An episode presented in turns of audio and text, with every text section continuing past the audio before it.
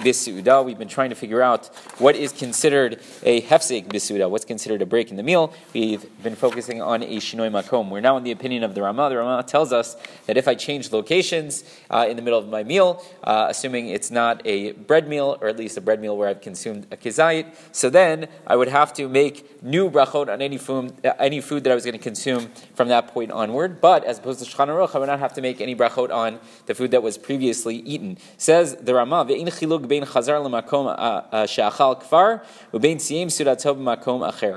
He says that there's no difference between whether you go from place A to place B and then go back to place A. That we would tell you, no, you don't have to say Birkat Hamazon. You just need, or you don't need to say uh, Brachot uh, Achrona. You could just say Brachot going forward.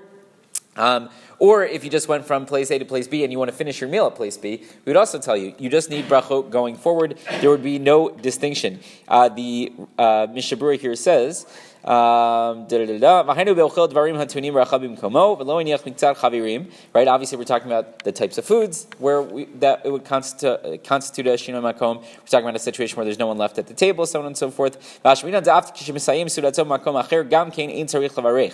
Uh, that even if you go to a different place and you stay there, you would not need to make a bracha on the foods that you already ate, dal smach ochel because you are still eating based off of your previous meal. Meaning, to whatever extent, right, we, we gave the example example of does your meal uh, end or is it only your brachot that expire? We could say it a little bit differently, but the same uh, sort of idea. Uh, you can't take your brachot with you, but you can't take your meal with you, right? So that would be the distinction here. If I'm eating the types of foods that don't require the bracha to be in their initial spot, like fruits, or if I'm just drinking anything, even if you leave many people at the table, lo mehani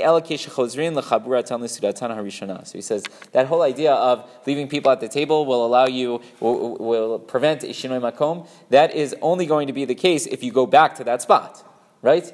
But aval le'achol or lishtob makom acher bracha But we wouldn't tell you in that case that if you go from place A to place B and then you want to stay in place B, that since there are people at your table back at place A, that you don't need new brachot. At that point, we would say, nah, your brachot are gone. So uh, two interesting points here that the Rama is making. Number one is that there's no distinction in theory between going from place A to place B and then back to place A. We would consider that a shinoi makom, assuming all the other criteria are met.